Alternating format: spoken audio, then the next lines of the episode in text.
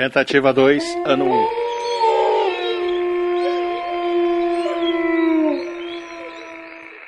Um. Encontramos registros muito antigos que serão de grande valia nesse contato. Esperamos ansiosos por respostas ao nosso experimento. Todos serão de grande ajuda.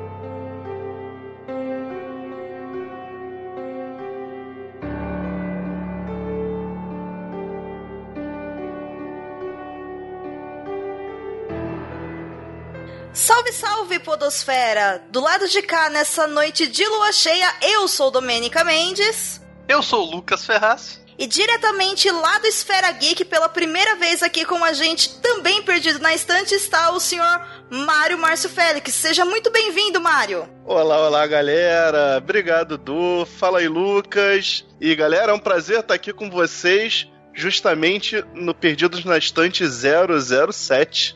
Olhem que especial, super agente secreto esse cast. Olha, a gente perdeu a oportunidade de fazer alguma coisa relacionada a sociedades secretas, etc e tal, Lucas. Mandou mal na pauta, cara. Poxa Lucas tá vida, tá demitido. aí.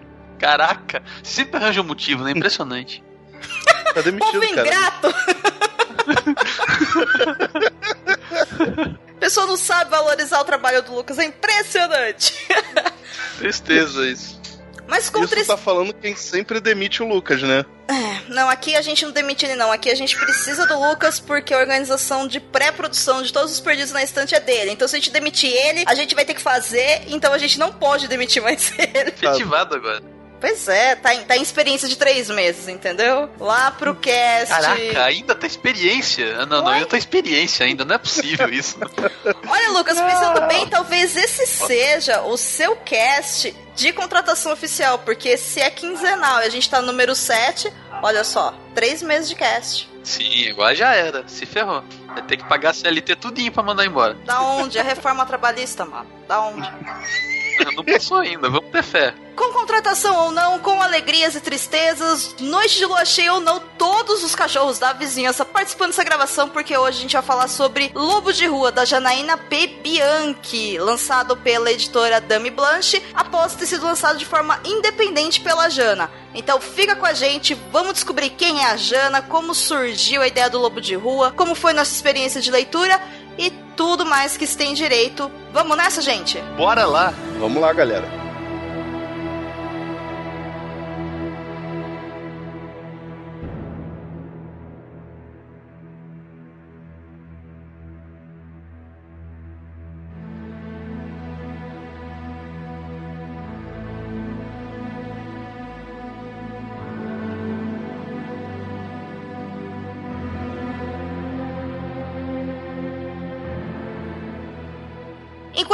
Os cachorrinhos latem lá fora, todos os lobos uivam, vamos descobrir então quem é o Lobo de Rua. Lobo de Rua é uma novela escrita pela Jana Bianchi, literatura nacional de primeira qualidade, super bem escrito, super bacana. Tem também lá suas características que a gente vai discutir que talvez possa não ter agradado tanto. Aqui estou falando por mim, aguarde o próximo bloco. E conta a história do Raul, um menino de rua que não basta ter todos os problemas que ele já enfrenta com essa realidade bastante destruída, ele também está passando pela sua segunda transformação lupina. Ele nada mais é do que um lobisomem. Daí vem o nome do livro, que nome fantástico.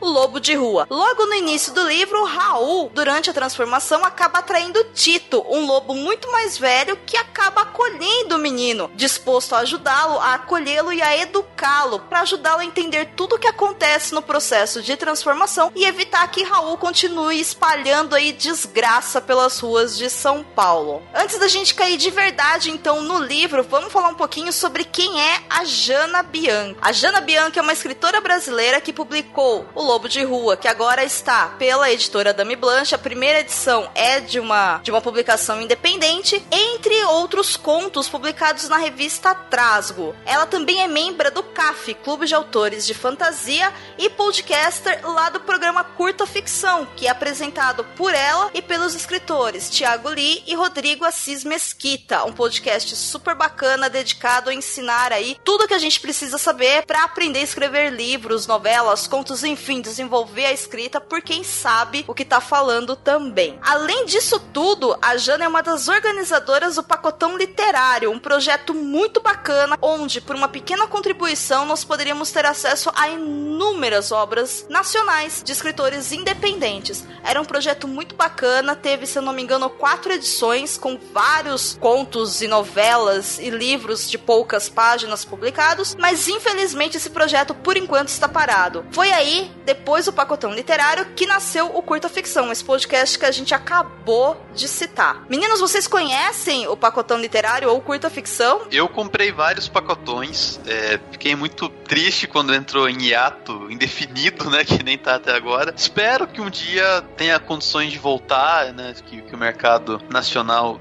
receba melhor esse tipo de projeto que é simplesmente fantástico. Lá fora é, acontece muito disso com o e-book, né? Tem o, os chamados Humble Bundles, que é justamente o conceito do pacotão. É um, um monte de e-book que você compra por um preço bastante acessível e é um, um, negócio bastante popular. Então, talvez um dia a gente consiga ter um formato desse voltando com força aí. E o Curta Ficção, que é um podcast fantástico. Eu adoro Curta Ficção. Escuto sempre que sai, é muito bom mesmo para qualquer pessoa que queira escrever em algum momento da vida ouvir Curta Ficção é um daqueles projetos assim que tem acho que menos de 15 episódios já se tornou essencial já. É, eu conheci o Pacotão Literário por recomendação da Dor, eu vi um post dela falando sobre Pacotão e eu cheguei a adquirir um número dele. Foi justamente o que tava da, da Janaina Bianchi, o, o Lobo de Rua, só que o livro físico eu acabei pegando do Thiago Devec, o Limbo. Eu acabei optando por ele, porque no primeiro momento o livro do Thiago me chamou mais atenção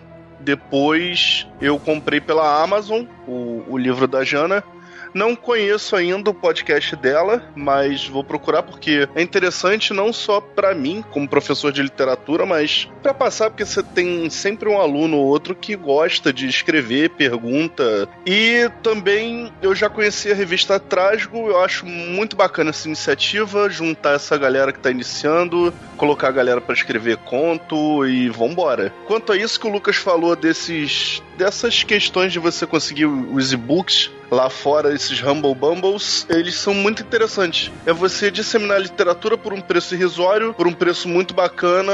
Essa é a mesma coisa que a gente tinha na década de 80, 90 com a questão do paperback que fez muito sucesso no mercado americano. É engraçado que os livros são diferentes. A, a questão de ter livro lá é, é, simplesmente pelo conhecimento. Depois as pessoas até passam adiante, deixam no banco do metrô, no banco da praça. É, mas é, existem eu... algumas iniciativas agora dessa galera que quer distribuir livros em pontos comerciais, enfim, né? Em, sei lá, no metrô, em uma cafeteria, uma biblioteca, enfim, fazer esse livro viajante, que é um dos nomes que eu já vi. Nas capitais eu já vejo algumas coisas por aí online, sim, divulgando esse tipo de iniciativa. Eu acho bem bacana. Muito, muito bacana, do. Inclusive, é, lá no projeto que eu, social que eu dou aula de literatura, nós fizemos uma caixinha de troca de livro aonde o aluno chega, deixa um livro que ele já leu e pode escolher um que esteja parado por lá. E eu acho que também o mercado editorial precisava é, se portar de maneira diferente, porque o, a, as próprias editoras acabam incentivando essa cultura de o um livro enquanto objeto, né? É muito legal as edições que são feitas pela Aleph, pela Dark Side e tal, mas é, eu acho que é necessário ter essa publicação mais voltada realmente para um consumo rápido, sabe? Que nem ela fora. Lá fora você tem o lançamento de um livro, geralmente geralmente em capa dura primeiro, que é para vender o mais caro, né? Pra quem tá com mais pressa de ler. E depois sai o paperback, cara, que é o custa baratinho, sabe? Que você paga um, um troco ali nele e sai e lê de boa e dá para um amigo depois, entendeu? Enfim, era só um adendo nesse quesito mesmo do que o, do que o Mari falou, que eu acho muito importante. Bom, Jana, Thiago e Rodrigo, se vocês estiverem ouvindo, por favor, nós torcemos aqui, eu acho que eu falo por todo mundo, pelo depoimento dos colegas. Por favor, voltem com a iniciativa do Pacotão Literário, porque é uma iniciativa muito bacana. Eu tive o prazer de apoiar todos os que foram lançados, não peguei nenhum livro físico, porque honestamente não cabe em casa, mas eu comprei todas as edições em e-book e eu fiquei sempre muito satisfeita. Teve um episódio, inclusive, que eu fiquei, tive um probleminha ali, acabei perdendo o prazo, entrei em contato por e-mail com eles, eles foram super atenciosos, me venderam depois, enfim. Show de bola, atendimento de primeira, as obras são super legais. E a gente precisa sim incentivar a literatura nacional e dar espaço para os nossos autores independentes e fazer, como já foi mais do que muito bem ilustrado aqui pelo Lucas e pelo Mário, fazer literatura, a arte e o conhecimento circular. Por falar em Pacotão e falar tudo isso, eu vou contar para vocês como eu conheci a Jana. Um tempo atrás, antes da iniciativa do Pacotão Literário, eu estava conversando com a minha amiga Soraya Coelho, que é uma mana queridíssima que eu conheço há uns bons 17 anos por aí, acredito, enfim. E ela me indicou alguns livros de fantasia urbana e livros indie. E entre eles ela citou Lobo de Rua. Desde o início já me chamou atenção o nome, eu falei, olha que bacana, vou atrás. E aí a gente sabe o que acontece quando a gente fala, vou atrás de uma coisa no meio do dia a dia da correria. A gente não vai coisa nenhuma. Quando veio a iniciativa do Pacotão Literário e eu vi lá que tanto a autora era uma das organizadoras como a obra dela estava disponível, foi onde eu pude conhecer a obra da Jana. E depois eu tive ainda o prazer de gravar um podcast lá com o Paulo Carvalho do Caixa de Histórias, onde nós discutimos por cima, sem spoilers, de uma forma bem tranquila, o Lobo de Rua e ele fez uma narração bem bacana sobre o, acho que o início da, da novela. E depois, olha só que legal, eu pude participar também da live action com a Jana participando também e ela contou alguns segredos de produção, ela respondeu algumas dúvidas que a gente tinha. Então, uma coisa que me chamou muita atenção é, além de talentosa, além de uma escritora que tem tudo para dar certo, que tá criando aí um universo incrível com a galeria Creta e tudo mais, a Janaína, ela é super acessível, ela é super educada, ela é o tipo de escritora que você pergunta, ela responde, ela te dá espaço para falar, ela gosta dos feedbacks. Então assim, desculpem, mas agora ela tem uma nova tiete, porque eu sou dessas que tieto autores e autoras nacionais com muito orgulho e muito prazer. Faz muito bem. A Jana realmente escreve muito bem, é uma pessoa muito legal, muito gentil, é muito prestativa para com quem tá começando a escrever e tal. Eu acho que o primeiro contato que eu tive com ela foi pelo clube de autores de fantasia, né, do qual ela faz parte, e posteriormente foi na, na, na Trasgo número 9, né, que a gente selecionou um conto dela e eu fiz o trabalho lá de, de revisão, né, e também a entrevista que tá no site da Trasgo hoje com ela. Então foram os primeiros contatos que eu tive. Lucas, deixa eu só abrir um parênteses aqui. O conto que ela mandou lá pra trás, eu ainda não li. Então me fala uma coisa, ele tem alguma uhum. coisa a ver com a Galeria Creta? Não, não, é uma, é uma fantasia diferente, não tá no mesmo universo. Eu acho, né? Eu acho que não, porque a pegada é outra, é uma coisa mais lúdica. Conheci a Jana, depois de ler o livro, fui atrás da autora. A Jana foi super atenciosa, eu dei o feedback, a gente conversou um pouco. Depois eu ouvi o, o Caixa de Histórias que você gravou com o Paulo e participei online lá do, da, das perguntas pra Jana e tirei algumas dúvidas. É engraçado, eu tenho algumas restrições com, com autores nacionais novos, eu, eu, meio que tenho que pegar uma confiança neles, porque eu tenho visto algumas coisas que não me agradam muito, um mais do mesmo, sabe? Aquele cara faz uma história maneira, eu vou copiar, aí copia da pior forma possível. Eu olhei assim e falei, hum, lobo. Aí eu, ai, sério, lobo. Aí eu lembrei do lobisomem americano em Paris, aqueles filmes da sessão da tarde. Lobisomem americano em Londres, aí eu, ai não, será? Aí como você já tinha lido, eu vi outros feedbacks positivos, eu falei, não, deixa deixa eu ler. E li numa tacada só. Eu, eu não consegui parar de ler e achei muito bom.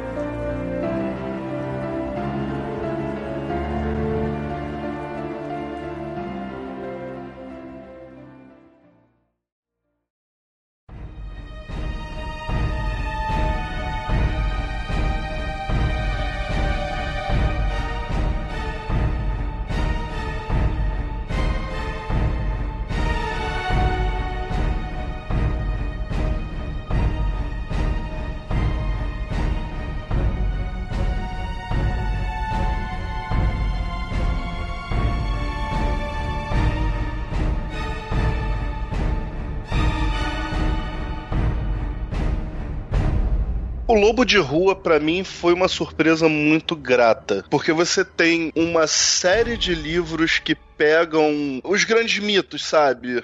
O lobisomem, o vampiro, mortos-vivos, anjos e demônios que a galera nunca esgota a fala. E você pegando esse filão já conhecido, já concretizado no imaginário das pessoas, fica um pouco difícil e as pessoas acabam caindo na pieguice. Você tem um livro onde você vai fazer uma aventura fantástica, repleta de sobrenatural e vai começar a sentir falta de verossimilhança. Ou seja, as coisas não fazem muito sentido. Mesmo uma criatura fantástica, caso habitasse o nosso querido mundo real, não daria muito certo. Então, a princípio, eu já, já anuncio a minha culpa, eu pré-julguei errado o, o, Lobo de Rua. Eu falei, gente, será que é mais um livro desse? Dei o benefício da dúvida e não me arrependi. Eu comecei a ler, eu vi eu vi a Jana como uma autora que aproveita muito bem o cenário nacional, é, porque uma preguiça que eu acho muito factual em alguns autores. O cara quer falar de Brasil, mas dá um nome estrangeiro pro personagem principal. Isso me incomoda muito. Pois é, do, é muito feio. Aí você dá um nome estrangeiro, você descreve um cenário que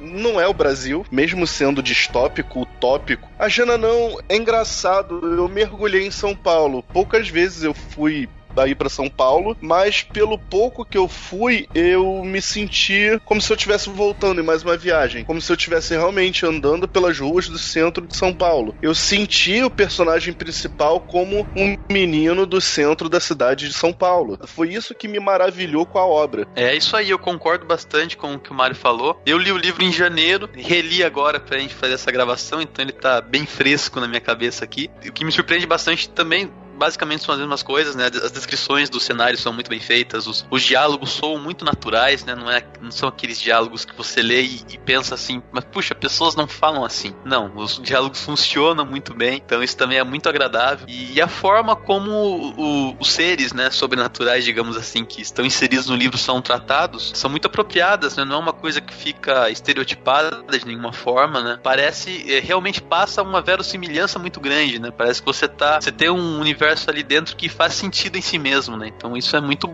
muito bom também na leitura desse livro. Olha só que curioso. Quando eu comecei a ler o livro, eu li com uma curiosidade mesmo de, oba, é literatura nacional e é um livro sobre lobisomens. Vamos ver onde isso vai me levar. Eu sei que parece piegas falar isso, mas eu não costumo ler muita fantasia nacional que trata sobre seres mitológicos. Se a gente for pegar os principais escritores que fazem isso, como o exemplo que o Mário falou, lobisomens, vampiros, anjos e demônios, enfim, o que vem na minha cabeça cabeça de imediato é André Bianco e Eduardo Spor. E eu não li nenhuma obra inteira deles até hoje. Vergonha, eu sei, shame on me. Mas enfim. Então, quando eu fui ler a noveleta da Jana, primeiro que eu escolhi ela porque era uma obra curta. A edição que eu tenho, acho que tem cento e poucas páginas. Eu vi que a edição da Dame Blanche tem acho que 86 ou 89, então é uma coisa realmente curta. Daquele livro que você senta e você lê no máximo, vai que seja em duas horas, em um dia mesmo que ele seja puxado. Então eu li realmente para saber o que que essa menina pode me trazer desse universo. E aí, brincadeiras à parte, parte, eu cheguei até a comentar isso em alguns lugares. Outro fator que me chamou muita atenção foi esse termo fantasia urbana. Mas eu fui ler realmente para entender o que que era. Né? Eu falei, o que, que tem de diferente das outras fantasias? E aí que eu fui perceber que, na verdade, ela não cria um universo novo. Ela utiliza o ambiente urbano que a gente já conhece, que a gente tá familiarizado, né? E a minha cabeça simplesmente explodiu quando eu entendi isso. Mas enfim, o que me chamou muita atenção é, eu achei o livro extremamente gostoso de ler. Eu gostei muito da forma como os personagens são, eu gostei principalmente principalmente da questão social que ele traz.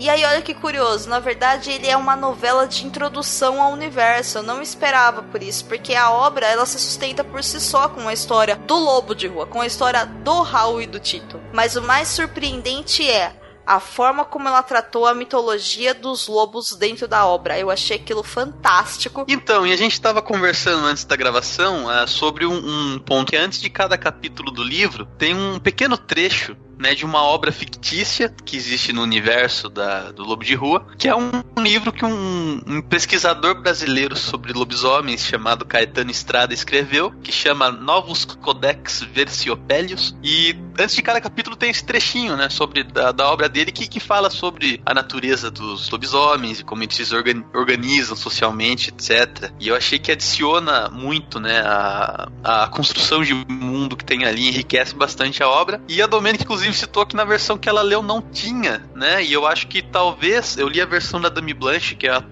né? Talvez tenha sido uma adição posterior, né? Talvez a primeira edição independente não tivesse mesmo esses pequenos excertos aí no começo de cada capítulo. Mas eu acho uma coisa bem legal, acho que enriquece bastante a leitura e o, o envolvimento que você tem com o mundo, né? Não tem, a versão que eu li não tem, que é essa primeira edição. E agora eu tô na dúvida do seguinte, esse Caetano Estrada e esse, esse livro fictício, né? O Novos Codex Versiopélios, ele é uma obra fictícia, um personagem criado pela Jana. Sim, ele é um pesquisador, ele foi um pesquisador dentro do mundo dela, que ele não era lobisomem nem nada, ele só pesquisava sobre, né? E ele escreveu esse livro de não ficção, né, teórico, sobre as pesquisas deles a respeito de lobisomens.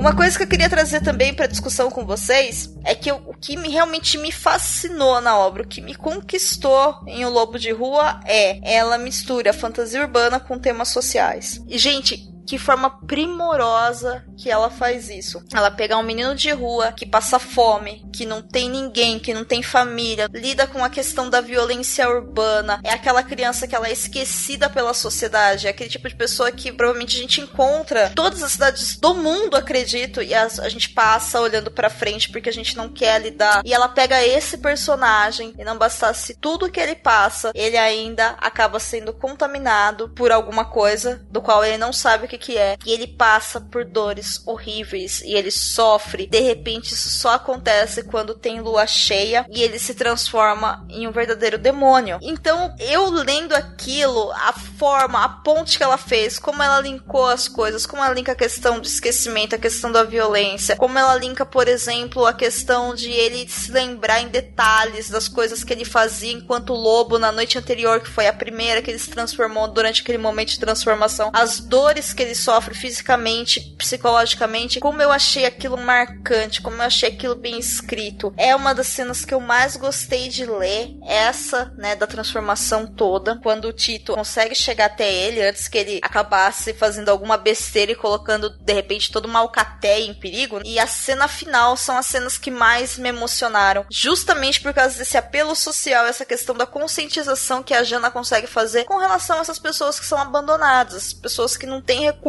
pessoas que não têm nada. Caramba, o Hal é uma criança, ele é um adolescente, ele é um menino de rua, ele é um lobo de rua. Eu acho legal que ela usa o Tito para passar essa impressão pra gente, né? Porque ele tá ali tentando ajudar aquele menino e, e não apenas é, por um altruísmo muito generoso, né? Obviamente que ele tem pena do garoto, ele quer ajudar o garoto, mas ele também quer tirar o garoto das ruas porque ele poderia eventualmente atrair a atenção de, de pessoas, de caçadores, né? Que existem também nesse universo universo que atrapalhariam a vida dele também, né? Então ele, ele quer ajudar o menino e, e, também quer se proteger através disso, né? Mas ela usa o Tito para justamente para fazer esse contraponto, né? Porque às vezes ele tá falando uma coisa pro menino que o menino não tem condição de entender. E aí ele se toca, opa, puta, a situação que ele tava, né? Então é, a gente também é, é trazido para esse entendimento junto com ele. Inclusive tem uma cena que ele tá contando pro, pro menino quando ele virou lobisomem, né? E que ele andava na rua e que eventualmente passava alguma outra pessoa que também era lobisomem perto dele. Algum outro cara, até mesmo um padre, não sei o que ele cita assim. E quando ele pass eles passavam pelo outro, isso muito no passado, eles nem olhavam pra cara dele, porque ele, eles não gostavam de, de, admitir em público o que eles eram, né? Então, eles mutuamente se ignoravam quando se cruzavam. E, e aí ele, ele pensa, ele tá contando isso pro garoto, aí ele pensa, putz, mas ele sabe exatamente como é que é isso, né? E, e, não por causa de ser um lobisomem, né? Por causa da situação de rua em que ele tá. Então acho que isso é de uma sensibilidade muito grande e foi muito bem escrito, realmente. Não, mas é, cara, é, falando no, no Raul, nesse personagem, é, foi tão bem construído que eu senti as dores dele, eu, eu fiquei imerso naquele naquela situação de abandono não só material, mas aquele abandono de força de vontade que a gente chama de, de força de potência, sabe? Aquela vontade de viver. Não é só o abandono material que o, o Raul sofreu, ele, ele foi abandonado de toda esperança. Parece a entrada do inferno de Dante. Abandonar e aqui a esperança, todos que por aqui passaram, sei lá, agora me deu branco, mas isso me lembra da invisibilização da pessoa em situação de rua. Eu, o primeiro trabalho trabalho voluntário que eu fiz foi em 2004 2005, eu trabalhei numa, numa organização religiosa que acolhia gente em situação de rua, em situação de abandono e fazia essa ressocialização. Pelos relatos, a gente vê como as pessoas são invisíveis. As pessoas passam, ninguém, ninguém nem pergunta o nome. É até o que falo para os meus alunos, gente, as pessoas são invisíveis. Você conhece o cara como o mendigo. Você não sabe o nome dele, você nunca perguntou o nome dele. Você sempre chama ele de um mendigo. E a, a Jana, ela humaniza esse menino em dar um nome para ele. Tanto que ele só tem um primeiro nome, ele, ele, ele é Raul. Ele não tem sobrenome, ele não tem um nome estabelecido. E essa situação me lembra muito aquela frase que a galera atribui ao Thomas Hobbes, mas não é dele, é do, do Plauto. O homem é o lobo do homem. É, ele pegou um ser invisível, um ser rejeitado, para na verdade ele vira o predador do próprio homem, sabe? É, é muito tocante isso. E ele luta para não ser o predador do próprio homem. É uma pessoa abandonada pela humanidade que dentro dela ela tem mais humanidade que os próprios ditos seres humanos. Não, realmente é incrível. E essa foi a parte que, para mim, fez o livro ser tão importante. Fez o livro valer a pena de ser lido. E eu recomendo para todo mundo que quer realmente conhecer uma fantasia urbana de qualidade, uma fantasia urbana nacional e que vai fazer, vai trazer o universo fantástico, vai, mas vai trazer a questão da conscientização. E eu acho que a literatura, assim como todas as artes, tem esse poder incrível de se tornar um espelho de nós mesmos e um espelho do lugar onde vivemos, a sociedade que estamos construindo. Então a Janaína, caramba, Janaína, eu falei isso pra ela e que trabalho magnífico que ela fez. Mas gente, vamos fechar esse bloco por aqui porque a gente vai falar agora sobre spoilers, porque tá difícil, a gente precisa um pouquinho mais a fundo e poder abrir nossos corações aí para tudo que a gente leu. Então vamos lá. Spoilers! Toca a sirene.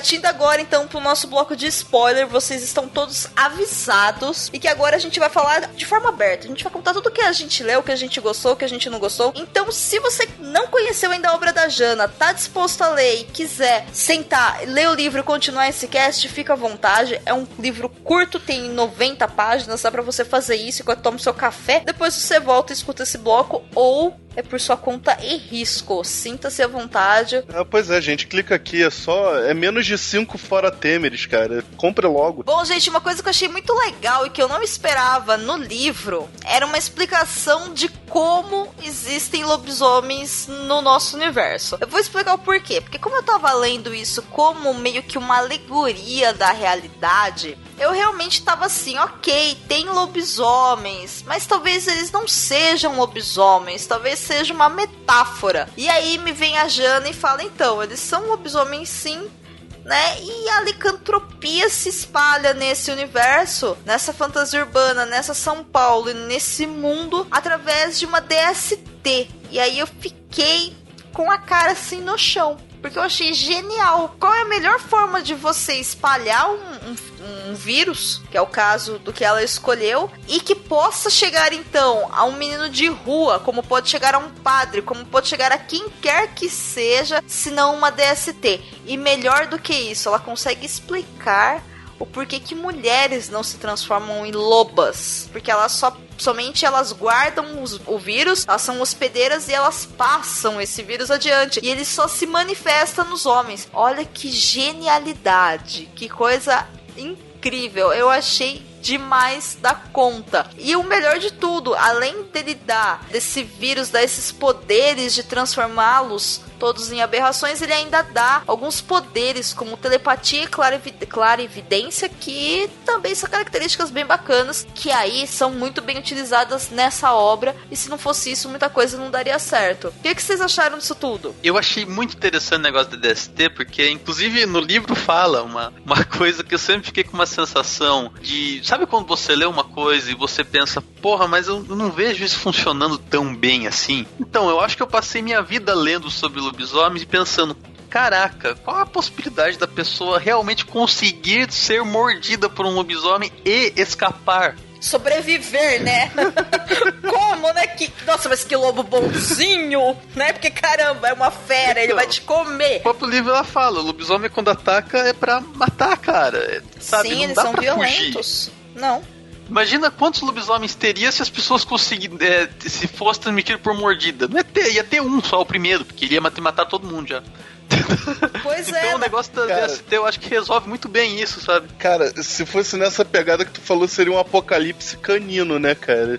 Porque seria Guerra Mundial Lobo, não sei, velho. Que ia ser bizarro. Não, mas o comentário mas, do Lucas tem muita lógica, é isso mesmo. Porque o que, que a gente, pelo menos assim, né? Não vamos entrar muito em questão de quem conhece os universos desses seres mitológicos. Mas o que, que as obras, no geral, as adaptações de filmes, séries, livros, enfim, o que, que essas obras trazem? Que os vampiros são muito ágeis e que os lobisomens eles são muito violentos. Então realmente você, é que aí é uma maldição no sentido de assim, você foi atacado por um lobisomem e você não morreu. E eu caraca, o quanto você é pessimista. A morte seria melhor.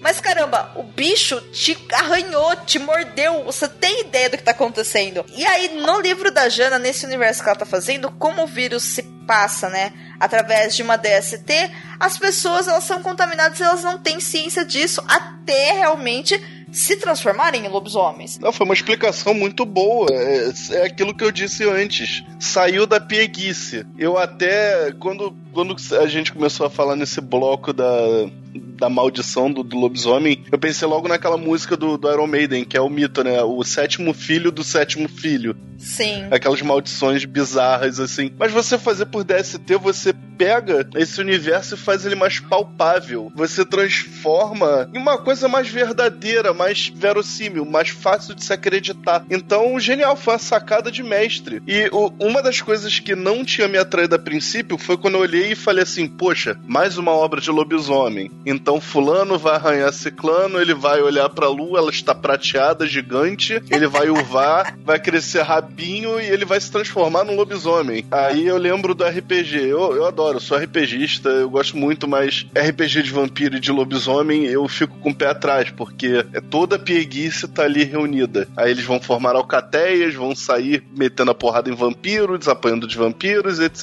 etc, pelos séculos amém. Então, foi ótimo, foi ótimo uma doença, sabe? E é interessante dizer também que ela é uma doença que não se manifesta em todo mundo que carrega o vírus, né? Não só em mulheres, mas como em homens também. Tem muita gente que só incuba ele para sempre, né? senão ia ter um monte também do mesmo jeito. E também Pode sobre o que a Domênica falou dos poderes, entre aspas, aí de telepatia e clarividência, só para deixar claro que não é uma coisa é, escrachada, tá? Ah, ler a mente de todo mundo, aquela coisa overpower pra caramba. Não. Xavier. Te... É, então, o Lobo Xavier, sei lá. A, a, telepatia que se estabelece é entre eles, né? E é uma coisa que eles sentem entre eles e tal. Eles conseguem captar pensamentos de pessoas que tá por perto e tal, mas é uma coisa que se estabelece muito entre eles, tanto que em certas cenas o Tito, ele exerce uma autoridade sobre o Raul que, que, que vem naturalmente da própria posição que eles se encontram, né? Porque pelo próprio relacionamento que eles mantêm, o Tito assume um papel de forma natural, sem, sem, sem impor isso, um papel de, de lobo alfa ali entre os dois, né? Então eles têm um relacionamento de, de respeito que já vem naturalmente para eles, de, de, dessa conexão que eles têm, dessa coisa telepática e tal. E o lance da clarividência também é bem mais sutil do que pode parecer quando a gente fala assim, né? Não é uma coisa escrachada, é uma coisa que acontece de vez em quando, ela ganha mais potência durante o período de transformação, não é? E, por exemplo, eles conseguem saber o que vai acontecer com alguém quando eles sentem o cheiro da pessoa em algum objeto pessoal e tal. E, e não é ver o futuro todo, ele vem em pequenos trechos, né? Aqui e ali, recortes, né? Etc. Então é esse tipo de, de, de, poderes, entre aspas, que eles possuem. Não é uma coisa escrachada, entendeu? Etc. É uma coisa bem sutil, bem criada, construída de um modo que eu, que eu considerei bem interessante. Eu acredito que justamente essa sutileza nesses poderes que eles têm que torna essa obra tão entre aspas aí, muitas aspas, por favor, porque é uma fantasia, mas tão possível da gente entender e conseguir conversar e conseguir se ver naquele universo realmente. Inclusive, uma coisa que eu achei incrível, porque eu sempre fiquei me perguntando, né? Poxa, eles são considerados seres amaldiçoados. Quem os consideram? Muitas vezes eles mesmos. Mas peraí, quando eles estão transformados, que eles têm consciência de que eles estão assim, que eles conseguem controlar sua força ou não, dependendo do, do desejo deles, da necessidade, ou seja lá o que for, que desvantagem que eles têm? Onde que esses poderes são ruins? E todas as obras que mostram essa tal dessa maldição e tudo mais, é uma maldição por quê? Porque você teoricamente é imortal, tem uma força absurda, então todas as pessoas que você ama provavelmente irão morrer, então você está condenado à solidão, mas essa solidão ela pode acabar a partir do momento que você encontrar sua alcateia. Então, ok, vida que segue. E aí no livro ela conseguiu trazer acho que um pouco mais do que realmente esses poderes podem trazer de maldição. Por exemplo, ela colocar que os lobos, né, tanto Tito e o Raul. E nessa parte meu coração ficou muito triste pelo Raul porque ele era uma criança ainda e não sabia o que, o que ele estava fazendo. Provavelmente aquilo doeu muito para ele fazer. Mas eles estão lá atrás, né, da cigana e a cigana vai lá e passa para eles sentirem o cheiro, sei lá, porque não lembro se é o relógio, acho que é o relógio que ele pega, né, do Theo, para eles poderem ver fragmentos do futuro deles, para ela poder fazer então leitura de coisas que realmente acontecem. E aí eu fiquei pensando, falei, gente, eles estão se esforçando tanto para isso. E para quê? Para poder ter alguma coisa que eles precisam muito, que no caso depois a gente descobre que é proteção. E aí eu fiquei pensando, eles não têm chance, quer dizer, não tem vantagem nenhuma em você ter algum tipo de poder. Se isso é, na verdade, a única moeda de de troca que você tem para garantir coisas básicas que você precisa. Sabe? Então eu falei, ok, a vantagem não é tão vantagem mais, só é vantagem se você pode exercer livremente. Do contrário, não é vantagem, é necessidade para sobrevivência. É muito bacana, principalmente é, você fazer uma troca de serviços. E essa questão do, do lobisomem lutar contra a, a natureza dele, entre aspas. Dele é, é praticamente um lobisomem vegetariano, vamos brincar assim. Porque eles vão, enchem a pança com sanduíche de mortadela e depois eles se trancam numa cela para esperar aquela noite passar. Mas eles têm que fazer uns trabalhinhos sujos antes. Trabalhinho sujo, mais ou menos, porque é, é, é mais ou menos o modo de ganhar pão da, daquela cigana, né? Então eles têm que fazer umas trocas, umas permutas para poder receber esse abrigo. É, é, é bizarro isso. É, eu acho que a gente poderia realmente passar pro ponto que mais me chocou nesse livro, né? Que foi próximo ali do final, que eu jamais esperaria que fosse acontecer, que é o Tito matar o Raul. Eu não consigo nem falar direito isso. Eu quase chorei aqui agora. Ah. Vocês perceberam que isso ia acontecer? Porque, ah, cara, cara, quando a cena foi se desenrolando, você vai notando o que, que tá acontecendo, né? Você vai percebendo é. o que, que o Tito tá pensando e tal. Você vai falando, não, não, não, não, não. Aí quando acontece, cara, é de uma tristeza imensa. Mas não, ao cara, mesmo é... tempo é um golpe de misericórdia muito grande que ele fez. É uma prova quase de amor que ele fez pelo Raul. Eu acho que é isso que torna tudo ainda mais triste, sabia? Não só uma prova de amor, mas com uma prova de amor do Raul pela humanidade que abandonou a, a ele, sabe? Que rejeitava a ele. É, é, é de um altruísmo, não sei, eu não sei definir, porque é um desprendimento muito grande. Ele podia ter jogado para fora toda a revolta dele, ele podia ter usado esse, essa maldição dele para atacar todas as pessoas que feriram ele, mas ele preferiu sacrificar a própria vida. Eu tenho uma sensação de um misto dos dois mesmo, porque eu acho que a gente vê no, no decorrer da história que ele tem, ele carrega muita culpa por ele ter cometido os assassinatos que ele cometeu cometeu lá da, das pessoas no começo do livro, né? Que ele acabou praticando alguns atos ruins ali, né? E ele carrega essa culpa, só que ele também carrega uma, um cansaço muito profundo, né? De tudo que ele já passou na vida enquanto ele era uma criança normal de rua, todo sofrimento, todas as drogas, né? Toda a violência. E, e quando se junta a, a, essa questão da, da licantropia, chega no ponto que ele fala: não, não, não posso mais lidar com isso. Não consigo mais, né? Parece que a junção das duas coisas foi o limite para o que a cabeça infantil dele dele e tão sofrida podia aguentar, né? Agora a gente comentou um pouquinho a respeito do Theo. E o Theo é um personagem que ele é aquele personagem que lá atrás eu falei que ele aparece na história e bum, aí você olha e fala: "Olha, o Theo". E aí o Theo sai da história e você fala: "Tchau, Theo". Aí você fala: "Gente, por que, que o Theo tá aqui?"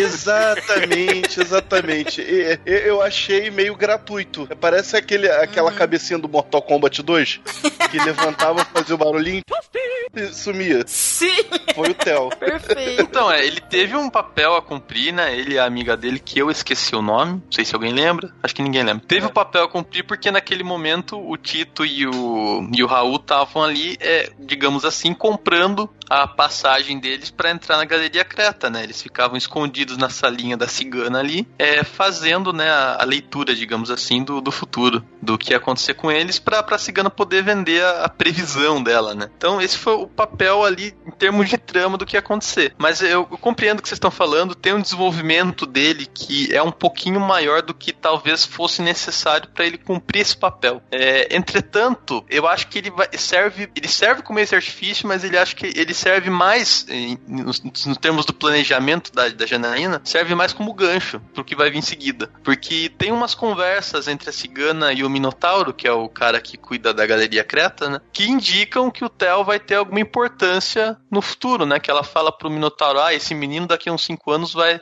vai ser muito importante, né? E tal. Ou seja, dá a entender que ele tem algum poder ou alguma situação especial ao redor dele que ele ainda não sabe, mas que eventualmente numa obra futura vai ter uma importância, eu acredito. Com certeza, porque senão ia ser muito aleatória a aparição dele ali. É, na verdade é justamente essa questão. Acho que é um pouco de mistura de tudo que vocês falaram, né? Porque o Theo realmente ele aparece em um capítulo que é dedicado totalmente a ele. Então isso já gera uma ruptura no universo, porque de repente você tá lá com o Raul e o Tito. Aí no capítulo seguinte aparece: Mas Theo, é seu aniversário, vamos lá. Não, fulana X do qual esquecemos o nome. Eu não quero. Mas, Theo, vamos sim. Dizem que a cigana sabe ler o futuro e tarará. E aí, só depois que a gente vê essa questão de que o Theo não acredita no universo místico, que o Theo é um cara que não tá disposto a isso, mas porque, não sei, foi a sensação que eu tive. De repente ele flerta com essa amiga, então ele aceitou esse convite, porque afinal de contas é aniversário dele, ele quer a companhia de alguém para passar o dia. É que ele vai atrás dessa cigana e a cigana utiliza dos lobos para poder falar o futuro. O Theo é um personagem importante lá pra frente, então a cigana acaba dando a previsão dele. Os meninos têm a passagem pra Galeria Creta, que também eu achei uma loucura a forma como é feita essa passagem. Então existe um universo, existe um, um universo não, perdão, existe uma ferramenta mágica, né? A magia está na obra também, e particularmente aquele trechinho do caminhão sem motor que liga, eu precisei ler umas três, quatro vezes, porque para mim eu falava não é possível possível. Eu tô lendo errado. Com certeza. Entendeu? Como assim? É Esse negócio não né? tava sem motor, agora ligou? caminhão- ela fala que o caminhão tá sem as rodas, tá apoiado no chão. Aí eles entram e ligam. né? Fala, Caraca. Mas, Gente, ela fala que o caminhão não tem motor. E aí eles ligam o caminhão, tipo, três parágrafos pra baixo. Fiquei voltando. até eu entender que, caramba, né? Não é porque eu estou lendo isso como uma metáfora, como uma alegoria, seja lá como for, que não existe o ambiente mágico. Claro que existe, é uma fantasia, né? Aí que caiu minha ficha, né, do que tava não- acontecendo. E num mundo paralelo, dois amigos contam uma história dentro do, da caminhonete do pai e morrem sufocados pelo CO2, né? É, tipo isso, sabe? Mas enfim, eles ficam muito loucos lá com o CO2, imagino eu, e vão parar na Galeria Creta, que na verdade é um universo paralelo, é um ambiente mágico do universo que a Gena tá criando. E aí tem o Minotauro. E aí eu fiquei olhando pro Minotauro e eu fiquei pensando, você é um Minotauro de verdade? Ou não? Tem acho que dois adolescentes filmando os lobos das celas. Uhum. E aí eles falam de Deep Web. E eu achei aquilo tão fantástico, assim, é um trechinho que eles falam, e aí o Tito enxota eles, né, eles vão embora, tudo o Minotauro pe- pede pra eles saírem, e eu fiquei pensando, gente, talvez a Galeria Creta, ela seja um ambiente tão tão legal, assim, tão exclusivo e tão presente na nossa realidade, que é o que a Janaína tá tentando convencer a gente nesse universo, que a gente não sabe disso. E detalhe, ela é tão real e faz parte quanto a Deep Web, que todo mundo sabe que é de verdade, mas ninguém sabe acessar. Ou ao menos não deveriam. Se vocês estão fazendo isso, parem imediatamente. Se vocês estão acessando a Deep Web, crianças, contem para os seus pais. Né? Só para. Só para com isso já. É, eu, por exemplo, nunca fiz isso, tá? Só queria deixar bem claro. Nem eu. Mas então, vocês chegaram na conclusão que ele é uma criatura minotauro de verdade, né? Porque, é, inclusive, ele- é, quando ele vai tirar o, o Raul da jaula, ela, ela fala, a criatura mítica, alguma coisa assim, abre a porta, alguma coisa nesse sentido. Então é um minotauro mesmo. Isso é muito legal, Então, que minotauros então. são da hora. Pois é, cara, mas na minha cabeça, como era tudo uma metáfora, sei lá, eu imaginei, por exemplo, que o Minotauro poderia ser a representatividade de um, sei lá, traficante fodelão. Sabe? E aí, eu, Uhum. olha só, é um cara do crime que tá organizando tudo e tá protegendo eles porque eles precisam de ajuda. Literalmente, só depois que eu terminei de ler o livro inteirinho, que aí apareceu a ciganinha que é outra personagem que ela aparece rapidinho assim e vai embora. Que aí a cigana fala: Não, Minotauro tem o Theo, o Theo é muito importante daqui cinco anos, tarará, então nós vamos ficar de olho nele, senhora Soraya cigana. Só depois disso que aí aparece, né, a menininha angelical, bonitinha, carregando, acho que chá, sei lá que ela tá carregando, mas enfim, carregando alguma coisa. Que aí todo mundo percebe que provavelmente ela é uma personagem também valiosa pro universo, que eu realmente consegui aceitar que aquilo lá não eram figuras de linguagem, que aquilo lá era realmente uma fantasia. Entendeu? Até então, Fato. eu estava relutando, falava, não, não é, não é, não é. Sabe? Como Domênica assistindo Corra, o filme também. Não é sobre isso, não é sobre isso, não é sobre. Sabe? Acontece às vezes, dependendo da obra, essa minha interpretação diferente. A questão da Galeria Creta, eu achei muito interessante a, a- a formação dela. Parece aqueles inferninhos de onde ficou tocando blues que a gente vê em filmes. Pa- Parece um cenário bem decadente, aonde as pessoas vão pra ter prazeres exclusivos, sabe? Coisas não muito convencionais e com uma mistura de Beetlejuice, onde os fantasmas se divertem. É, daí Nossa. fica claro que o Minotauro é um cara que. É um, é um personagem que se interessa por fazer dinheiro, né? Afinal, é, ele vende a passagem pros lobisomens ficarem lá de boa, ele permite que uns moleque filha da puta entre lá filmar o negócio, obviamente eles estão pagando dinheiro para ele, então você vê que não é um cara muito gente boa lá, muito altruísta e tal. Eu imagino que provavelmente ele deve assumir um certo papel de antagonismo nesse romance mais para frente, ou se não de antagonismo daquele cara, é, sabe, que, que, é mal, mas é meio neutro, assim, sabe? Fica ali na dele, mas é, você vê que ele não é tão gente boa assim, não. Cara, mas tem uma forma melhor do que você prender as pessoas em um labirinto do que oferecer a elas condições de realizarem aquilo que elas têm mais vontade ou mais precisam? Para pra pensar. Pois é. Com certeza. Aí nesse ponto, talvez, num futuro romance, é obviamente que a Galeria Creta é um lugar literal, que o Minotauro é um ser literal, mas num, num futuro, numa futura apresentação que ela possa vir a fazer desse mundo, possa ter uma, um fundamento metafórico de alguma coisa nesse sentido que você falou. Isso é algo que ainda está, é, está por ver, né? É, por enquanto são só suposições nossas, porque eu acredito que em breve ela deva lançar alguma coisa voltada na para a galeria Creta em si. Eu acho que na verdade os romances futuros dela devem girar em torno dessa galeria.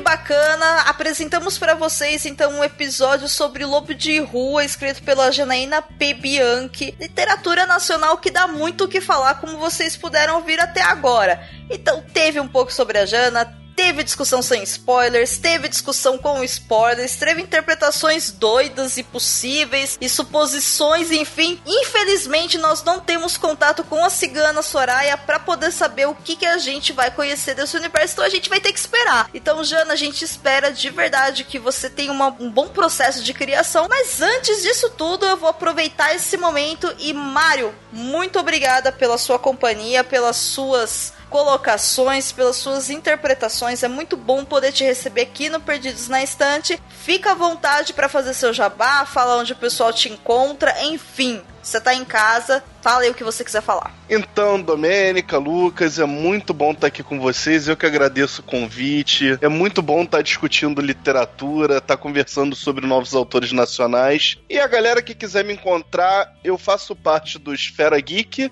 um podcast de cultura pop e livros e quadrinhos e tudo mais e tudo mais um pouco. Quem quiser me achar no Twitter é mmfelix e o Esfera Geek é arroba Esfera Geek com SPH como escrito meio inglês, meio antigamente. Então, muito obrigado. Eu agradeço o convite, obrigado pelos peixes e até um até a volta. Lucas, pode emendar aí no Mario e falar o que você tiver para falar, se é que você tem alguma coisa para falar. Oh, eu sempre tenho coisa para falar, estamos aqui para falar, né?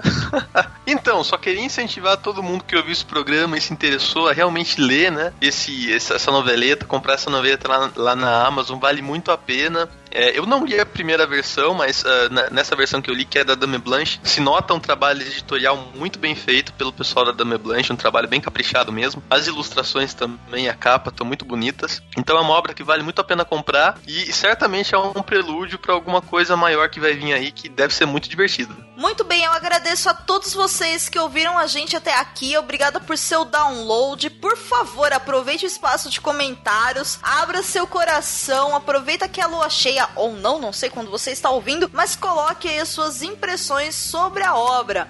Você vai ler, você já leu, o que você acha, quais são as suas expectativas para a Galeria Creta e tudo que a Jana tá construindo. Por favor, gente, esse espaço de vocês, compartilha com os amigos. E é isso aí, a gente se vê logo mais. Até lá. Tchau, tchau.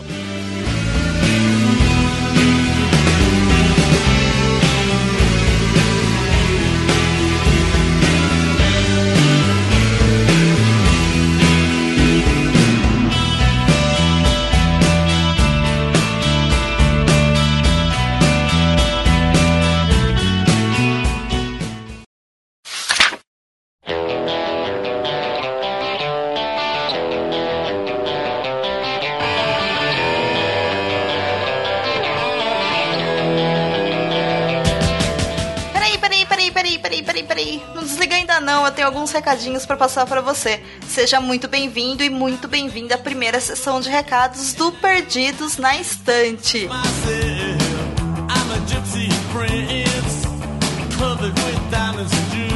O Perdidos na Estante é mais um podcast da família Leitor Cabuloso. Você já conhece o nosso site? Visite leitorcabuloso.com.br, confira nossos podcasts, nossas resenhas, nossas colunas e nossas notícias. Tem muita novidade surgindo por aí, não perca nada, combinado? Outra coisa, para quem nos segue no Twitter, o nosso Twitter mudou. Agora ele é twitter.com leitorcabuloso. Nós também estamos lá no Facebook, facebook.com barra leitor cabuloso e no Instagram, instagram.com barra leitor cabuloso. Participações na Podosfera, Priscila Rubia esteve presente lá no Falha Crítica número 215 falando sobre animes. Link no post. Toda segunda-feira eu também tô lá no Covil Geek especial Game of Thrones, onde nós gravamos comentários sobre o episódio que saiu na noite anterior. Vale conferir, os três episódios já lançados estão também aqui no post. E já saiu o terceiro episódio do Soube Escrever, o projeto criado e mantido pelo Lucas Ferraz com Rodrigo Ramati e Matheus Salfir. Let's go, girls. Mulheres que estão me ouvindo, vocês já conhecem a iniciativa O Podcast é Delas? Depois do sucesso da campanha de março, eu e o Sr. Basso, lá do Covil de Livros, resolvemos continuar com o projeto em uma nova fase. Criamos um feed, criamos um site e agora as portas estão abertas para vocês. Grave seu episódio, chame suas amigas, traga mulheres para o microfone, fale sobre o que quiser, como quiser, esse espaço é seu. Conversa com a gente, pode entrar em contato, me chama no Twitter, me chama no Facebook e vamos fazer acontecer, combinado? E por fim, mas não menos importante, eu, em nome de toda a equipe do Perdidos na Estante, agradeço a cada um de vocês que está nos ouvindo agora. Muito obrigada pelo seu download, pelo seu play. Por favor, nos dê feedbacks do programa, diz aí se você gostou, compartilhe o episódio com os seus amigos e com todo mundo e nos dê essa força para que o projeto continue firme e forte, combinado? A gente se vê daqui 15 dias. Um forte abraço e até lá.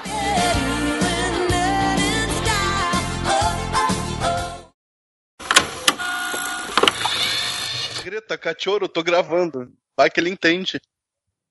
Nossa, criança, eu tô brincando, o trem tá passando. Daqui a pouco você vai ser abduzida por um ET, Isso é o que falta nisso aí. Eu não sei se vocês conseguem ouvir o barulho do trem. Não. Não. Oi. Oi o trem. Gente do céu, Oi o trem. que depressivo. Enfim, vem surgindo por trás das montanhas azuis. Olha o trem, já que vem. O Lucas vira e fala, eu me demito. Não, vocês vão ter que me engolir mais um tempo aí. Vocês vão ter que me engolir. Repito, não me demitirei. Não me demitirei. Não me demitirei. Se quiserem que me tirem.